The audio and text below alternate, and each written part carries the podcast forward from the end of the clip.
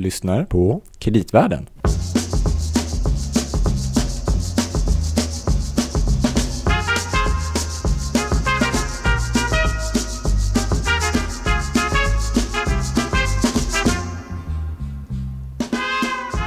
Louis, glad sommar. Gabriel, Eller glad eh, slutet på sommaren. höst. Höst. Mm. Britt sommar. Mm. Du heter Louis Landeman, Du heter Gabriel Brigin. stämmer. Och det här är podden Kreditvärlden. Mm. Mm. Allt ni vill veta om krediter och mycket mer därtill. Ja, ja, men precis. Och vi får väl... Eh, vi ska snart berätta vem som vi har som gäst. Vi brukar ha en gäst. Det har vi även idag. Ibland har vi det. Mm. Eh, på ett klassiskt tema. Jag tror att många är ganska spända på att eh, höra lite och fundera på vart är vi egentligen på väg Mm. nu när vi kommer ur ledighet och sommar. Är det i alla fall. Mm. Men du Gabriel, Ja. jag tänkte inledningsvis, jag jobbar ju på Danske Bank och Just så. det. Du sägs att du har, håller på att byta lite roll, det så? Ja, det stämmer. Apropå vart vi är på väg. Mm. Ja. Vart är du på väg? Nej, jag ska, bli, eh, jag ska börja jobba med ekonomisk politik eh, Mm. för eh, Centerpartiet i riksdagen. Eh, formellt heter det väl budgetchef eller någonting. Men, Jaha. Mm. Så Vad att det, spännande. ja, eh, men eh, värt att säga kanske inom ramen för den här podden är att det ändrar ju ingenting av det vi håller på med. Nej. vi. Nej. Men sen är det ju så bra att vi tar ju ofta upp saker som berör både politik och ekonomi Mm. och finansiella marknader. Mm. Det känns som att du och jag, Gabriel, vi- blir en ganska bra kombo där, Mm, komplement. tycker vi själva. Ja, det har vi alltid försökt Mm. vara. Nej, men så ska det vara. Eh, och eh, det är värt att understryka att ingenting som sägs i den här är ju någon... Det är ju ingen budskapsmaskin från vare sig Centerpartiet eller Danske Bank. Nej, Nej. precis. Våra Utan- egna personliga åsikter och tankar. Och framförallt så jobbar vi ju med att fånga upp sånt som händer i världen och på marknaden och eh, eh, förkovra oss själva och er lyssnare. Och den här gången så tänker vi att just eftersom vi går mellan två eh, terminer och eh, många kommer tillbaka och funderar på vart vi är och var vi står, så har vi bjudit tillbaka Roger Josefsson. Hej på er. Kom igen, du är ju Hej, chefsekonom på eh, Nordkin. Ja, den eh, riktiga titeln är väl egentligen Head of Research. Vi har faktiskt en chefekonom som sitter i Norge, eh, i Ja. Oslo. Ja. Men, eh, men ja, Jag ber om det är- ursäkt. Nej, det är ingen fara. Det är ungefär samma uppgifter. Ja. Men det är mest för att vi inte ska stö- stöta på varandra. Men du har fortsatt koll på det ekonomiska läget. Eh, Tänker ja, vi. så gott man nu kan. Så gott man Ja, kan. ja. Mm. Men om, om vi tar ett avstamp lite här och nu då. För att... eh, Mitt sommarlov. Mm, precis. Eh, Men jag tänker även på att det, var ju, det har ju varit länge eh, man har pratat om att det ska bli en sån allvarlig lågkonjunktur och så. Mhm. Och, och sen har det blivit lite prat här under sommaren att den här lågkonjunkturen kanske inte blir så allvarlig. Tänk om det inte blir någon lågkonjunktur och så. Vad, vad tror du? Eh, ja, som alltid så beror det, beror det på vilket perspektiv man tar. Eh, Det har ju varit under ganska lång tid i takt med att man har höjt räntan och i ganska snabb takt höjt räntan över hela världen egentligen.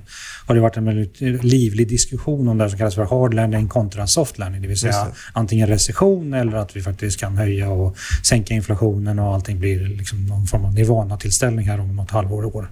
Tack Eh, vare våra allvetande och förutseende centralbanker. Absolut, och vårt obändliga förtroende för dessa centralbanker också.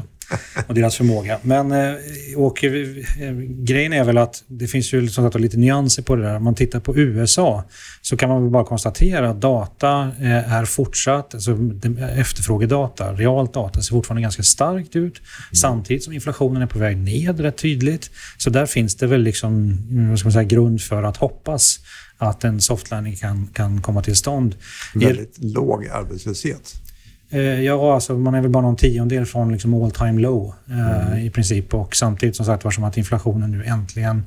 Om man bara tittar på det senaste utfallet så ligger man och kärninflationsutfallet och månad månad uppräknat ur årstakt och hela balletten. Så klart att då hamnar man faktiskt nästan bra precis på inflationsmålet i USA. Så Fed har väl all, all anledning att känna sig väldigt, väldigt nöjda här och nu. Sen kan man väl diskutera, och det tycker jag är en viktig diskussion att ha, om man tror att det där kommer att hålla i sig. Liksom, under, Låt Eh, oss komma tillbaka till det. Ja. Men sen har man ju då å andra sidan Europa där mm. data då får man väl ändå säga har försvagats ganska kraftigt. Även här har inflationen kommit ned, men där är de förväntade komponenterna, energi till exempel, bidrar ja, negativt till inflationen ja. och matpriserna har väl ändå stabiliserats och sådär. Men tittar man på kärninflationssiffror och kanske till känsteinflation så är den fortfarande väldigt, väldigt hög i Europa. Typ? Uh, ja, hotell, restaurang, um, reparation av bilar, uh, resor. Mm. Eh, transporttjänster generellt är väldigt, väldigt men, högt. du sa den här kärninflationen i USA, men vad ligger den då typ i USA eller i Europa på för nivå? Liksom? Eh, ja, de, alltså, om man tittar på bara tjänsteinflation i, i skallen här och nu. Tittar man på den här momentumtermer som vi brukar göra, mm. tre månader över tre månader, då ligger man omkring eller drygt, drygt 6 mellan 6 och 7% Det är jättehögt. Det är väldigt, väldigt högt. Eh, och det finns liksom inga större tecken på att den här faktiskt ska komma ner här och nu. Men är inte det... Det borde man ju vara orolig då för stagflationsscenario, eller? Ja, ja, absolut. Europa ser ju här och nu ut att gå mer mot ett sånt stagflationsscenario än vad USA gör. Det som att ser rätt bra ut. Sen är det ju samtidigt så att data eh, i, liksom i kölvattnet av covid och Rysslands invasion av Ukraina och så vidare har ju skapat en massa konstiga brytpunkter i data. Mm. Då ska man komma ihåg att data är ju liksom känsligt för den här typen av just eh, specifika händelser. Och sen till råga på allt så försöker Statistikmyndigheten oftast ta bort det som kallas för säsongsmönster ur data. Mm. Och den där sam, när, de där två samspelar så blir det inte alltid en väldigt, väldigt lycklig kombination. Och det har vi mm. sett egentligen under de senaste två åren också. Att det blir väldigt många och väldigt stora revideringar i data. Väldigt stora revideringar av det som kallas för säsongskomponenter. Så man ska vara, tycker jag, fortfarande väldigt, väldigt försiktig med att övertolka, eller framförallt då övertolka givetvis, data. Man ska inte lita för mycket då på siffrorna som flyger runt? Eller? Nej, jag försöker titta mer liksom på trender och eh, mm. den typen av data istället. Men om man tittar på enstaka branscher eller sånt som skulle kunna signalera i Europa, jag vet inte om du sitter på det, men hur det egentligen är. Eller så att säga, vad är liksom det underliggande inflationstrycket som kan hålla i sig? Nej, men man kan väl börja med att konstatera att eh, liksom lönetillväxten i Europa är ju nu högre, betydligt högre, en procentenhet högre än vad den är i USA. Mm. Eh, så det är klart att redan där kan man ju konstatera att i Europa har vi nu etablerat en mycket högre inflationsmiljö, grundläggande inflationsmiljö. Och till råga på allt så är det så att eh, USA eh, har ju en helt annan struktur på arbetsmarknaden. I USA måste du ha ett jobb för att klara livhanken. I Europa har vi ett ganska omfattande sociala skyddsnät, vilket är bra givetvis. Men det ger ju också effekten då i sådana här miljöer att inflationen tenderar att ligga kvar under lång tid. Så när man har så ansträngd arbetsmarknad som man har i Europa och högt inflationstryck, då ska man nog vara med, med på att löneinflationen och därmed inflationen kommer att vara fortsatt hög under längre perioder än i till exempel Och varför är det så högt uh, lönetryck i Europa då? Uh, ja, och där, där kommer ju de här effekterna efter både covid-pandemin men också då efter uh, Rysslands invasion av Ukraina in. För det är klart att det har ju lyft kostnadsläget för väldigt många i Europa. Och så har man då velat kompensera sig för det här. Och de har kommit liksom slag i slag dessutom. Man har velat kompensera sig för det och tycker inte att det man har fått från staten varit tillräckligt. Mm. Och Det har gjort att man har behövt förhandla upp lönerna, vilket företagen eh, så här långt verkar ha varit ändå villiga att göra. Så om man tittar på den tyska avtalsrörelsen, som ju kanske är den mest intressanta i Europa, så kom ju de slutliga avtalen väldigt väl i linje egentligen med vad fackförbunden eh, vad fackförbunden önskade sig. Mm. normalt sett brukar de komma en bit under, alltså någon form av mellanting, eller snittet av vad, vad facken vill ha och vad arbetsgivarna är villiga att ge. De brukar komma, komma till och med under liksom med snittet av de två. Men det gjorde man alltså inte nu, utan ganska nära då de här eh, avtalskraven. Finns det någon koppling till covid-pandemin och, och vad människor gjorde av sina, sina inkomster under under de här par åren när många kanske var utanför arbetsmarknaden eller inte. Så sparkvoten i Europa versus USA och hur man sen väljer att använda de pengarna nu. Är det någonting av det som... Eh, ja, det där är ju en jättebra fråga, eh, Gabriel. Och det är också någonting som dyker upp nästan överallt hela tiden. Men det där är, tycker jag, otroligt eh, tuff materia att hitta något. Jag läste bara här i veckan någon analys från, från USA där man tittade just på sparkvoten och sa att skit i den för den betyder ändå ingenting för liksom vad det finns för konsumtionsutrymme. Samtidigt kan man tycka att det är märkligt eftersom sparkvoten i sig då påverkas just av konsumtionen och löner. Eh, men man kan konstatera att sparandet har ju varit väldigt, väldigt högt. Eh, förmögenheten både i USA och Europa har stigit faktiskt under, under pandemiåren, drivet eh, kanske framför allt egentligen av, av husmarknaden. Och det överskottet och, den, och det, de tillgångarna har man använt upp i en viss del. Mm. Men sen tvistar de lärda om, liksom, finns det någonting kvar i det där? Och där finns det alla möjliga varianter. Alltifrån att nu är det slut, liksom. de pengarna är redan använda, till att ja, men man har bara tagit ja, ungefär en tredjedel eller två tredjedelar, mellan en och två tredjedelar av Men är det inte så också att du har ju haft mycket elstöd och sånt där kompensationsåtgärder väl i Europa som du kanske inte haft i USA så att du kanske har skjutits in mycket offentliga pengar här? Eller? Eh, ja, det har skjutits in enorma mängder även i USA men de har inte varit riktade eller kopplade kanske just till elstöd utan där har det mer varit liksom generella stöd, mm. skattesänkningar etc. Och så har man skickat ut de här checkarna som gör den stora grejen förstås då, mm. som ju gav upphov till en väldigt, väldigt ja, men det var ju lite tidigare egentligen. Ja, det var under covid. Ja, eh, men, men i Europa har det kommit lite senare och ja, framförallt då drivet av, av eh, högre energipriser. Helt ja. Men okej, okay, men en, en, en, ledande fråga. Är det så här att i USA så har helt enkelt eh, eh Biden-administrationen och Inflation Reduction Act helt enkelt varit så väl, även om den kanske var med och drev upp inflationen initialt, varit så väl utformad så att den nu bidrar till att hålla uppe efterfrågan samtidigt som den inte är inriktad på sånt som driver upp inflationen generellt. Kan det, det är svårt att utvärdera ja, kanske än. Ja, men... absolut. Men, men så kan det mycket väl vara. Och en sektor där det är väldigt tydligt att ha gett stöd, det är ju just i, i bygg, byggbranschen. För man kan ju konstatera att det som, när man har haft de här recession calls på USA under det senaste året har ju mycket av det handlat om att det ska sägas upp en massa byggarbetare för det är ingen som har mm. råd att köpa hus längre. Och det verkar faktiskt ingen ha. Det ser vi i data även ja, idag. Det verkar gå för högtryck va? Ja, men det går ju för högtryck på grund av att det som de gör istället för att bygga hus är ju att de bygger numera då eh, fabriker och vad det nu månde vara för mm. någonting då, via den här Inflation Reduction Act. Mm. Just det. Så, så det har definitivt gett, eh, gett en positiv effekt och det var väl för en gångs skull en vältajmad finanspolitisk åtgärd. Men då om man bara jämför Sverige med resten av Europa så är det, är det då lite lägre löneökningstryck eh, här?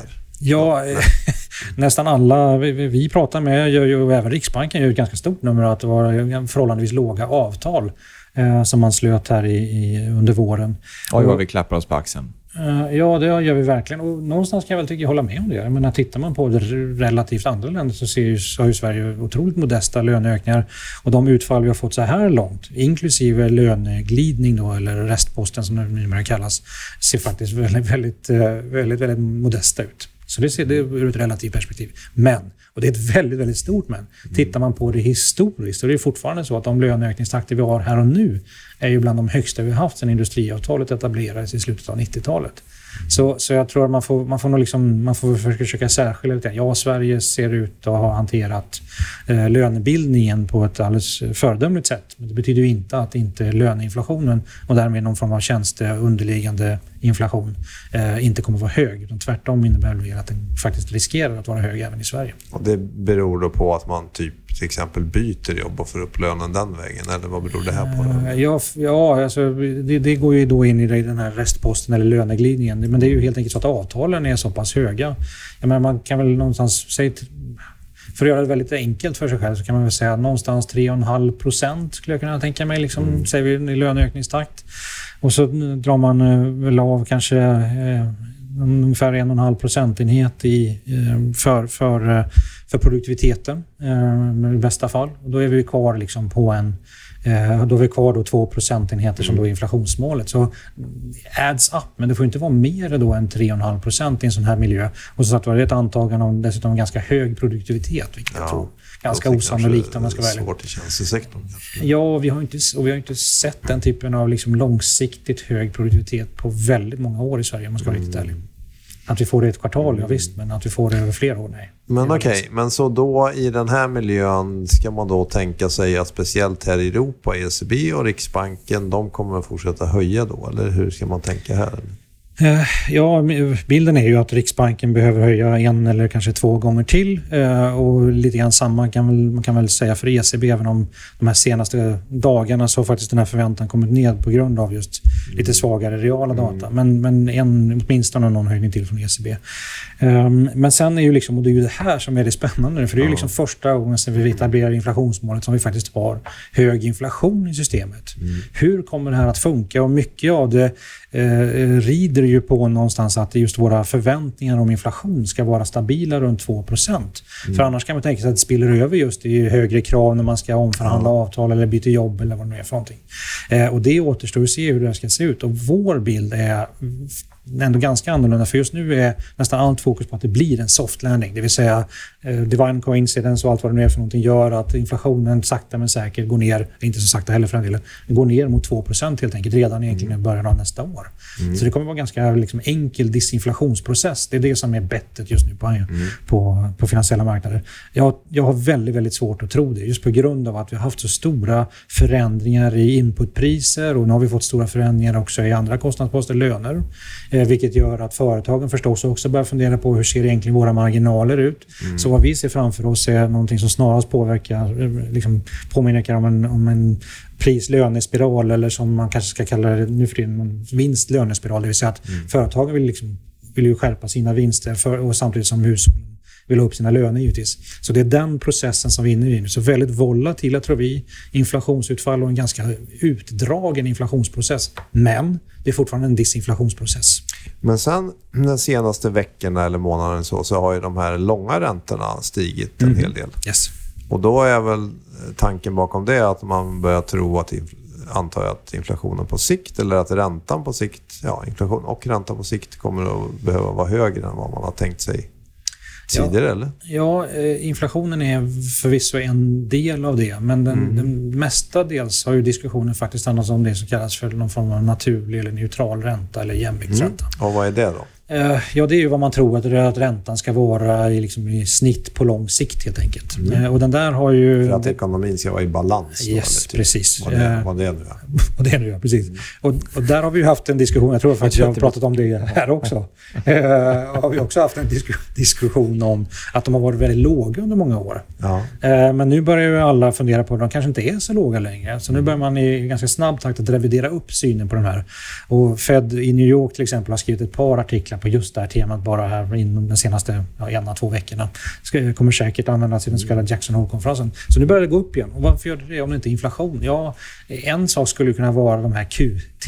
Det vill säga när man nu börjar göra sig av med de här stora tillgångarna på balansräkningarna. Obligationsinnehaven. Yes. Precis. Mm. Och dessutom så finns det ju andra effekter som är mer långsiktiga. Så att du menar, bara för att förklara det, så att ja, när man säljer obligationerna då kommer räntan helt enkelt att gå upp på den långa, eller att den gör det på grund på de långa obligationerna. Precis. Eh, de flesta centralbanker har ju försökt göra någon form av estimat av hur mycket har QE bidragit till lägre räntor. Mm. Och då tänker man sig att QT ska liksom vara bara eh, liksom, spegelvänd. Tvärtom. Ja, tvärtom var det. Liksom.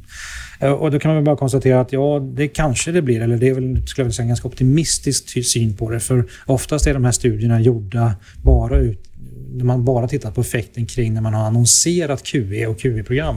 Mm. Vilket ju blir en väldigt begränsad period.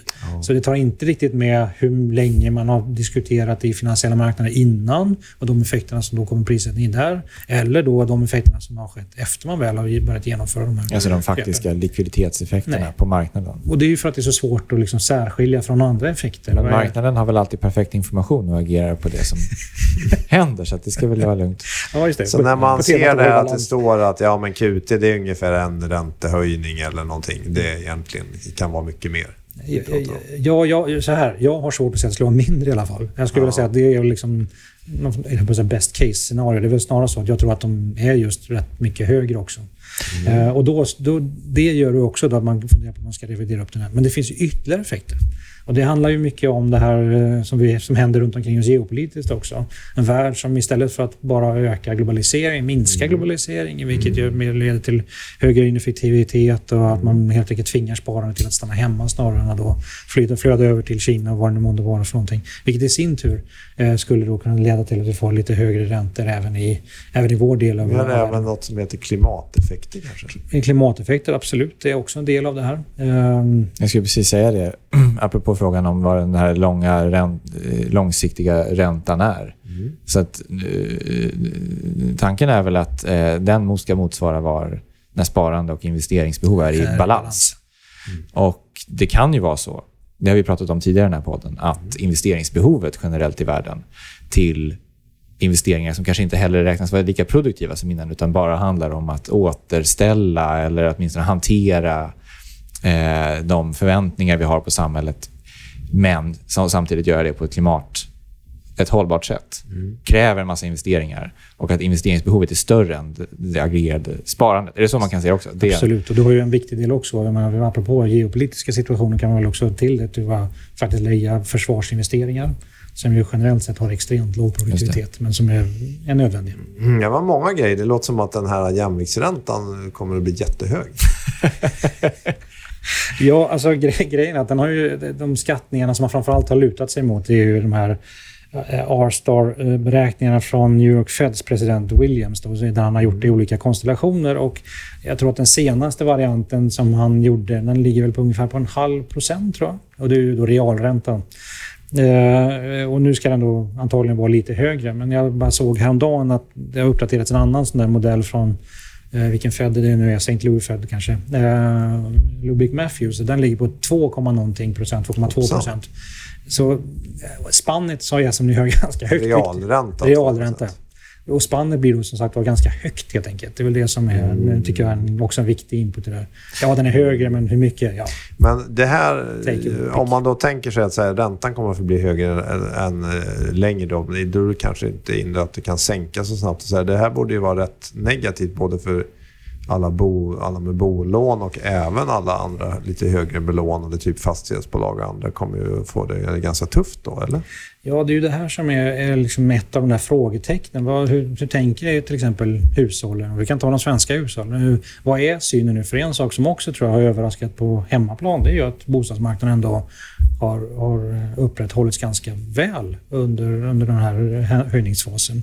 Och till och med om man tittar på liksom mer momentant data så ser det ut som det stiger igen, priserna. Mm. Eh, och eh, är det så att det i sin tur bygger på att hushållen förväntar sig att ja, men den här räntehöjningsprocessen eller fasen, den är över. Och nästa steg kommer bli räntesänkningar. Mm. Eh, och ganska kraftfulla räntesänkningar ner till, och framförallt om man tror att den här jämviktsräntan är väldigt låg. Mm. Eh, det är klart att det är det som ligger bakom eh, den här stabiliseringen på bostadsmarknaden. Då skulle man ju kunna bli lätt bekymrad. Mm. Men det finns ju också andra saker. Då är hela, hela PE-branschen, VC-branschen, mm. techsektorn liksom i någon vidare bemärkelse. du menar att liksom huruvida det är, det, det är lönt att investera i den typen av bolag är väldigt beroende av hur man värderar dem fram framtida vinster de kanske genererar. Absolut, eftersom kassaflödena ligger så långt fram i tiden och mm. diskonterar med mm. väldigt hög ränta så straffas ju de givetvis mycket högre. Då. Just det. Mm. Och, och, då kanske kapitalet i de sektorerna stryps.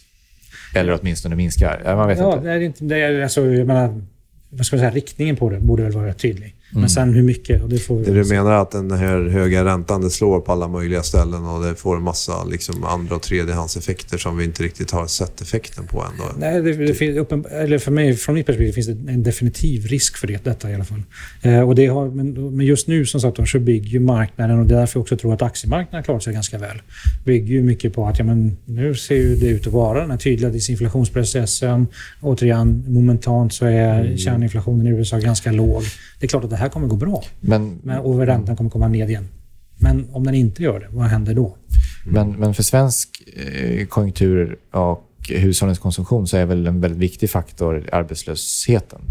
Och än så länge ser det väl svensk, även svenska arbetsmarknaden relativt ja. stark ut. Och inte minst lågproduktiva eh, grupper som har stått länge från arbetsmarknaden håller ju i rask takt på att återinträda eller inträda för första gången? Ja, ja alltså arbetsmarknaden ser jättestark ut nästan överallt. Det är liksom vad du än vrider och vänder på, eller hur du än vrider och vänder på det, så ser det starkt ut i Europa, det ser starkt ut i Nordamerika, det ser starkt ut precis överallt på arbetsmarknaden. Mm. Så absolut. Eh, och det är det som jag tycker är det intressanta i debatten från USA till exempel. För det någonstans kräver ju då, om man nu tror att inflationen bara ska liksom pysa ut långsamt så kräver det att man har en extremt hög matchningseffektivitet. Det vill säga att det finns ändå så många lediga som mm. redan har jobb men som skulle kunna göra, ha, liksom, ha bättre eller högre produktivitet i ett annat jobb. Och det kanske kommer in fler som fortfarande är utanför arbetsmarknaden etc. etc. Och det kommer gå så otroligt smärtfritt att få in dem där och få in dem på de platserna som nu är lediga. För det finns otroligt ett högt antal vakanser både i Europa och USA. Så de kommer in utan att behöva höja lönerna i någon större utsträckning vilket i sin tur leder till att inflationen kommer ner. Så det är väldigt många sådana ja, alltså det kan hända men... Uh, ja. Mm. Så, så från mitt perspektiv så ja, eh, just nu är marknaderna väldigt, väldigt ser väldigt, väldigt positivt på utvecklingen. Soft landing är on våg. Räntorna kommer komma ner ganska snabbt dessutom och allt kommer bli dandy då. Det blir ingen, eller behöver inte bli någon recession. Jag har väldigt, väldigt svårt att tro att det verkligen är där vi kommer landa här om ett år eller någonting liknande. Men, eh, ja. Det är otroligt ändå att eh, Roger kan låta ungefär lika pessimistisk när han tror att räntan ska upp som när han tror att räntan ska ner. Det finns en röd tråd i alla fall. Ja, det är pessimismen som är min röda tråd. Ja, det är, Ja, men det är skönt Roger. Vi känner igen dig. ja, jo. Det känns ändå tryggt i den här stormen. Men det finns... Jo, men ja, okej. Men då får vi väl, bara för att då, så får jag väl vända på det. Det finns också rätt mycket som jag tycker är rätt kul ändå. För vi pratar ju mycket om eh, klimatinvesteringar, gröna investeringar och så vidare. Och jag menar, eh, en sak som gör mig lite förbluffad när jag tittar på, det är många som är väldigt mycket smartare än vad jag är, när de sitter och räknar på effekterna av till exempel då eh, energi, investering i fossilfri energi och så vidare. Och då tänker man så här, ja men det här ser ju jättebra ut, men det leder alltid till högre inflation. Och Det är en sån grej som jag tänker på. Ja, men, eh, oftast är det ju så att tittar man på marginalkostnaden för att producera energi med fossilfri energi så är den ändå ganska låg. Och till och med lägre ofta än vad de fossila alternativen är. Eh, Så jag har, lite, jag har faktiskt lite svårt att liksom vara sådär super... Eller liksom köpa den där storyn rakt av. Det är klart att momentant kan man väl tänka sig det. Framförallt i ett läge när arbetsmarknaden är ansträngd och sådär, för det ska investeras och det ska byggas. Men, men, men Men långsiktigt... om de står där i 20 års tid. Ja, precis. Då borde det väl snarast ge en ganska... ganska för jag menar, energi går ju in i allt. Men det, så, Det är den, så det är en positiv- positiv då att det- då skulle inte det vara inflationsdrivande kanske? nej, det skulle ge upp till högre produktivitet, Ja. eh, högre, högre välstånd. Så, nej. Så det är bra. Men å andra sidan om du tar till exempel klimateffekter på matproduktion. Jag fick inte vara positiv så länge. Nej, nej, men, du har helt, nej men du har helt rätt förstås, Louis. Det, även där kan man väl hoppas på förstås eh, innovationer och sådär. Men där ser det ju förstås mycket, mycket tuffare ut. Mm. Klimatanpassningsinvesteringar som... Men jag tänker även i och för sig om man drar Det är inte en på det. bara, men det, det- kan ju bli Nej. vattenbrist till och med. Och sådär. Ja, men att det, liksom, det kommer bli dyrare att producera mat. Det, vädret är inte lika... Matpriser är ju fortfarande... Ja, nej, du har helt rätt. Och menar, det här året kommer väl verkligen sätta saker och ting på sin spets skulle jag tro. För allting pekar vi på att vi kommer få ett sånt där El Niño-år. Eh, som kommer vara det en av kanske också de, de starkaste El Niño som vi har haft under liksom, de senaste decennierna. Vilket ju skulle förstås ge upphov till väldigt, väldigt låga skördar. I, och här är det viktigt också att särskilja på det. För i Europa har vi också haft låga skördar. Men än så länge ser vi det bara på färskvaror i princip. Du vet, är tomater och gurkor och jag vet inte gud vet vad.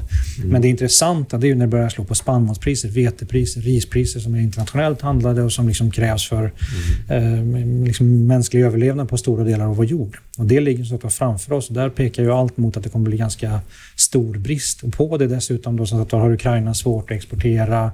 Det här ehm, ehm, Black Sea-avtalet blev inte ratificerat eller, eller, av, av Putin.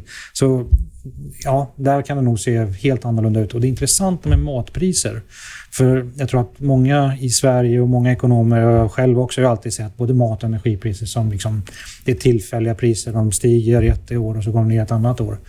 Eh, Jag är inte så säker på att det ser ut så länge. Och faktum är att både ECB och Fed har skrivit rätt mycket om det här nu. Där de visar på att en av de komponenter av inflationen som visar sig driva inflationen mer underliggande är just matpriser och, eh, och derivat därav. Så till exempel eh, inflationen i restaurangbranschen är uppenbarligen en väldigt, väldigt bra indikator på hur eh, hur den underliggande inflationen ser ut i respektive ekonomi. Och den ser ju allt annat än, än positiv ut, varken i USA faktiskt eller i, i Europa. Så, så, så det, det här är en superintressant och Ja. till skillnad från vad många tror så ligger effekterna framför oss, inte bakom oss. Det är inte så att vi har klarat oss igenom det här och höjningen vi har sett på tomater och gurkor under vår, sommaren. Paprika var väl den Paprika, stora. precis. Och, utan det är, det är snarare... Kommit ner igen och man kanske ska tänka på att i vissa länder kan det också slå väldigt mycket mer än vad det gör eh, liksom på inflationen än i Sverige totalt. Eh, Bara anekdotiskt såg att i Baltikum så låg inflationen förra året på 17-18 procent. Och det var mat och det var energi. Ja, nej, men ja, oftast handlar det om... Jag menar, Sverige kommer nog fortfarande ha förhållandevis låg vikt Mm. för den typen av, eh, av, av av konsumtion, eller den, den delen av konsumtionskorgen. Mm. Eftersom vi har så höga inkomster och konsumerar så mycket mer. Men för alla länder som har lägre inkomstnivåer Ja, så är det klart att där är det en viktigare del av konsumtionskorgen. Ja. Så absolut, det kommer vara en större effekt på många andra. Men det innebär ju i sin tur då att de kanske också behöver kompensera sig för att kunna Ja. betala de här priserna. Vilket gör att våra, våra importpriser fortsatt kanske kommer vara höga etc. etc. Ja. Och sen har vi en svag krona. Och denna ljuva krona. Jag ska till, eh, ska till London om, om ett par veckor med Mm. min fru faktiskt. Eh, eh, Rent privat resa. Men, Varför eh, att ni tycker att kronan är så stark? Eller vad är... Ja, nej, den är ju, jag tror till och med att den är rekordsvag här och nu. Så jag vet inte riktigt, det känns väl sådär kul om man ska vara riktigt ärlig. Men vi får väl, det blir mycket fish and chips helt enkelt. Ja, det är... Mm. Och så får vi vandra i Londons parker. Det är ju inte så dumt i och för sig. Eller? Nej. Nej, men- det är ju en otrolig debatt om äh, skälen till den svaga kronan. Ehm, Och ni tänkte jag skulle ge svar på varför.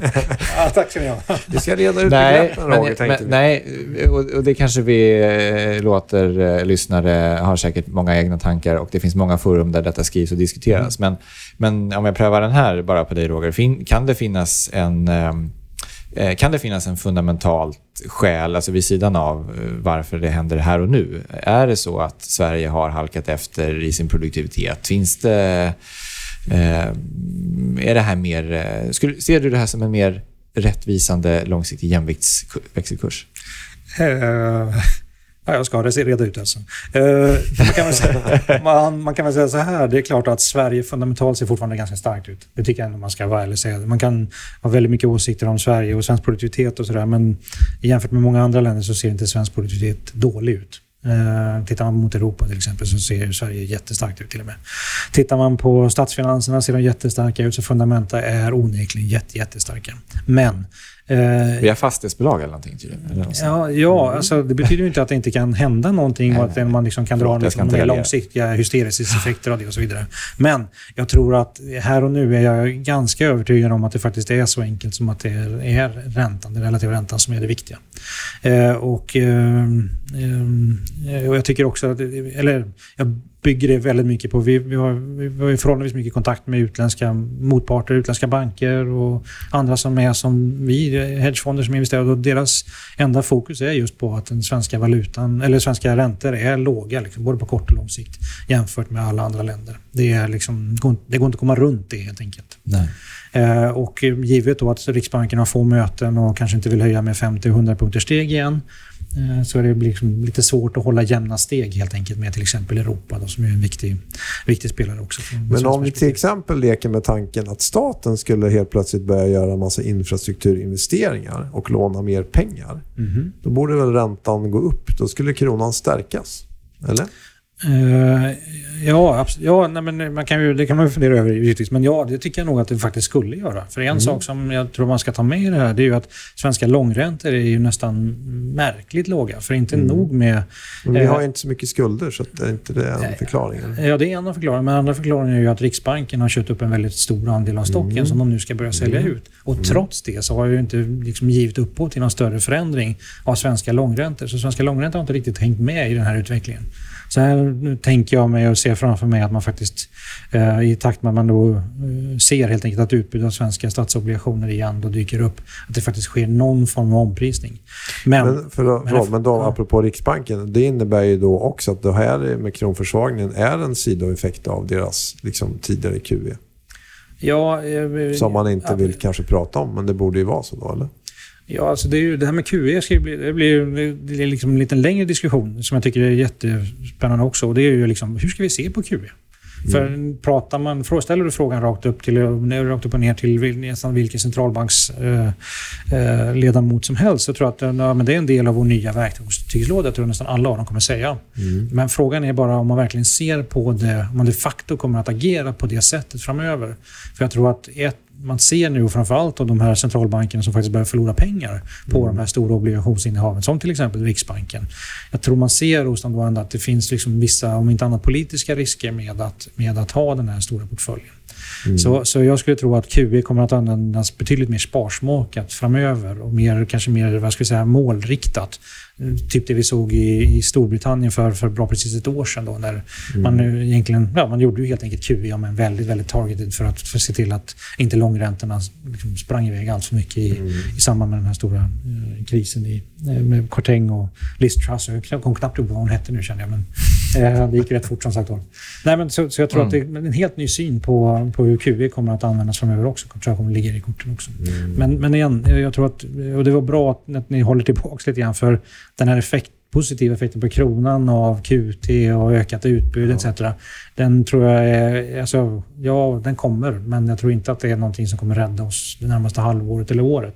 Utan vi måste ju helt enkelt inse att många... Rädda oss, det betyder att du inte är nettoexportör från Sverige. Nej, precis. Mm. Eh, Nej, det och sen så tänker jag också att men, men jag tror inte man ska förvänta sig att många utländska investerare tänker men nu ska vi in i Sverige. För, eh, utan Men, man. Man helt enkelt, det är så få som är kvar liksom, som är Men det är, det är inte så här som att det är, förutom räntan, att det också är någonting i stil med att, som någon har sagt, att ja, men det är också så här, att ha en så liten valuta, är liksom den, de dagarna är förbi. Liksom. Oj. Ska vi gå med i euro nu? Ja, men eh, typ så. Mm.